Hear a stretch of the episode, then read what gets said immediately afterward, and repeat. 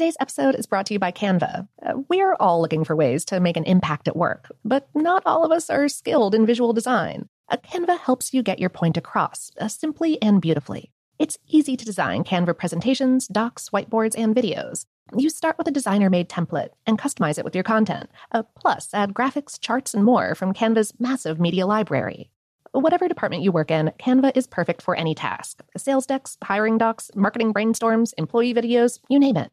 Anyone at work can design with Canva. Start designing today at canva.com. Designed for work. Oh, hi, I'm Rachel Zoe, and my podcast, Climbing in Heels, is back and better than ever. You might know me from the Rachel Zoe Project, or perhaps from my work as a celebrity stylist. And guess what? I'm still just as obsessed with all things fashion, beauty, and business. Climbing in Heels is all about celebrating the stories of extraordinary women, and this season is here to bring you a weekly dose of glamour, inspiration, and fun. Listen to Climbing in Heels every Friday on the iHeartRadio app, Apple Podcasts, or wherever you get your podcasts.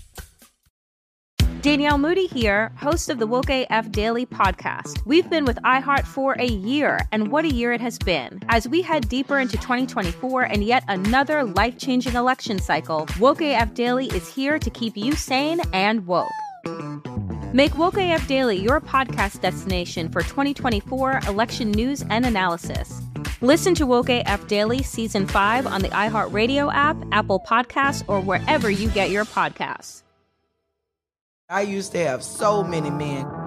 How this beguiling woman in her 50s She looked like a million bucks. scams a bunch of famous athletes out of untold fortunes. Nearly $10 million was all gone. It's just unbelievable. Hide your money in your old rich man because she is on the prowl. Listen to Queen of the Con, Season 5, The Athlete Whisperer, on the iHeartRadio app, Apple Podcasts, or wherever you get your podcasts. It's been almost 3,000 years, and Greek mythology has proved that it is not going anywhere. But it can be difficult to find entertaining and engaging retellings of these myths that aren't fictionalized. Lucky for you, I'm here. Let's Talk About Myths, Baby is the Greek mythology and ancient history podcast of your dreams. I dive into the convoluted and confusing ancient sources so you don't have to. Listen to Let's Talk About Myths, Baby on the iHeartRadio app, Apple Podcasts, or wherever you get your podcasts.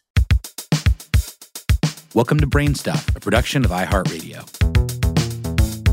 Hey, Brain Stuff, Lauren Vogelbaum here.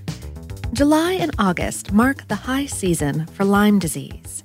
If you're in an area of the United States where Lyme is inclined to fester, that being the mid Atlantic and northeastern regions of the country mainly, but it has been spreading, this time of year might make you a little nervous about being outdoors in woodsy, grassy, or leafy areas where you might encounter ticks carrying the disease.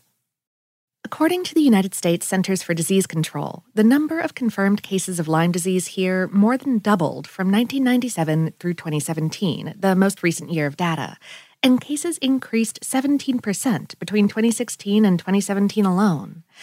While cases used to be mostly isolated to the Northeast, now the CDC considers half the counties in the United States high risk for Lyme disease. Lyme disease, first identified in the US in the 1970s, isn't particularly mysterious or anywhere close to untreatable, despite the horror stories that you may have heard. I mean, Lyme disease should not be taken lightly. If you think you might have it, you do need to see a doctor, and the sooner the better, as with most illnesses. By some estimates, somewhere around 300,000 possible cases of it are diagnosed every year. But the vast majority of those cases are handled with a simple round of oral antibiotics. If caught early, especially, people recover quickly and completely. Okay, but let's back up a step. What is Lyme disease? Lyme disease is an infection caused by the bacterium Borrelia burgdorferi, which is transmitted through those tiny, bitey, black legged ticks. You can't transmit Lyme disease through sexual contact or kissing or holding hands with a person who's been infected, and nor can you pass it through breast milk.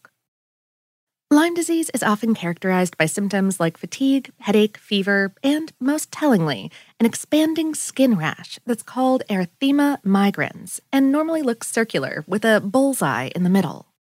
The rash usually pops up anywhere from 3 to 30 days after a tick bite, the average time being about a week. Given the chance, ticks will latch onto you and feed on your blood during the late spring and summer months. They often latch in hard to see places, like in the hair of your scalp, in your armpits, or your crotch. Ticks normally have to be attached for 36 to 48 hours, or even longer, in order to transmit the bacteria, which is why it's a good idea to check yourself immediately and thoroughly when you've been in areas where ticks hang out. If Lyme disease goes untreated and gets into later stages, weeks to months or even more after the bite, it can cause things like temporary facial paralysis or severe swelling and arthritis in joints. It's more rare to experience heart palpitations, which happen when the bacteria invades the heart. This occurs in just about 1% of reported cases of Lyme disease. Other severe symptoms are possible, but still, even then, treatment is generally very effective. The problem with diagnosing Lyme disease is that it involves symptoms that are common to many other illnesses. I mean, headache, fever, fatigue, soreness, that could be anything. The key to diagnosis is often the rash, which occurs in up to 90% of Lyme disease cases. If you see that after a bite, or if you come down with that or other symptoms after hanging out where ticks may live, talk to a medical professional so that they can make an informed diagnosis. Blood tests may be helpful, though they can also be tricky, and in some circles, controversial too. It takes a while for humans to produce the antibodies that are measured by a blood test, so if you're tested too soon, you might get a negative result, even if you are infected. And the first test sometimes can come up false positive, too. And that's why experts like the CDC call for a two tiered test to confirm diagnosis. If the first test is positive, doctors sometimes will call for a different type of test, a Western blot test, which can identify specific classes of the antibody that your body is producing. It's important to note here that some patient advocate groups aren't very trusting of the tests or the guidelines on how Lyme disease should be treated. For the article this episode is based on, How Stuff Works spoke with Philip Baker, the executive director of the American Lyme Disease Foundation. Baker previously spent more than 30 years as a research scientist at the National Institutes of Health, many of them involved with Lyme disease. He said, There's so much misinformation out there. That's why I do what I do. You can't go by symptoms alone to diagnose Lyme disease. There are at least 250 or 260 different medical conditions that have symptoms that are almost what people see with Lyme disease. What you need are reliable, objective laboratory tests to make the diagnosis. The tests for Lyme disease are very good, very reliable tests. Once a positive diagnosis is made for Lyme disease, treatment is relatively simple and straightforward, usually involving an oral antibiotic for 14 to 21 days. Relief from symptoms often comes within days of starting treatment. Late stage Lyme disease, defined as weeks, months, or years after the bite, may call for intravenous antibiotics. These treatments do the trick for most people, though if Lyme disease isn't caught until the late stages, it can do lasting damage. Some affected patients report continuing symptoms even after treatment, what's sometimes called chronic Lyme disease. This is the most debated topic in the Lyme disease community. Most experts and studies don't recognize a chronic form of the disease. The antibiotics, they say, rid the body of the infection. They believe that continuing symptoms, what's known as post treatment Lyme disease syndrome, are the result of an autoimmune response that lasts after the infection is gone. Despite these varying views, the key point here is that Lyme disease, especially if caught early, is eminently treatable, and a large part of that depends on the awareness of a person who may be infected. So look out for those symptoms if you suspect you've had exposure to ticks. The best way to deal with Lyme disease, of course, is to not get it in the first place. Avoid ticks by staying away from especially woody or leafy spots in the late spring or summer. If you live in a tick heavy area or an area of the country known for Lyme disease, be especially aware. When outdoors in such areas, use bug repellents like DEET and treat your clothes and footwear with the insecticide permethrin, though technically deer ticks are arachnids, not insects, but it works on them too. Once you come indoors, check your clothes and footwear so that you're not carrying ticks into the house. And shower as soon as you can after exposure to ticks, and check all over your body. And check the kids and pets too. If you do find one, here's how to remove it. A snag it as close to the skin as you can with a pair of your best skinny tweezers and pull slowly straight out. Don't twist. If a piece of the bug stays in the skin, uh, don't mess with it too much. The area could become infected. Wash the area with soap and water or rubbing alcohol, and the skin should push it out on its own. The CDC suggests that you dispose of a live tick by putting it in alcohol, placing it in a sealed bag, wrapping it tightly in tape, or flushing it down the toilet. Remember, it generally takes at least 36 hours for a latched tick to transmit the bacterium to you. If you catch a tick before it gets too settled, you can nip Lyme disease in the bud.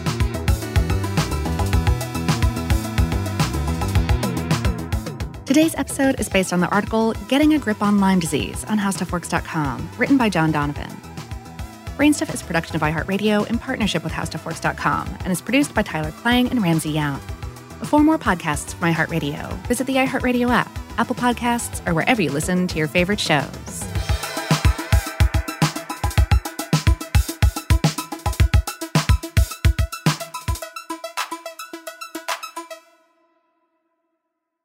It's been almost 3,000 years, and Greek mythology has proved that it is not going anywhere.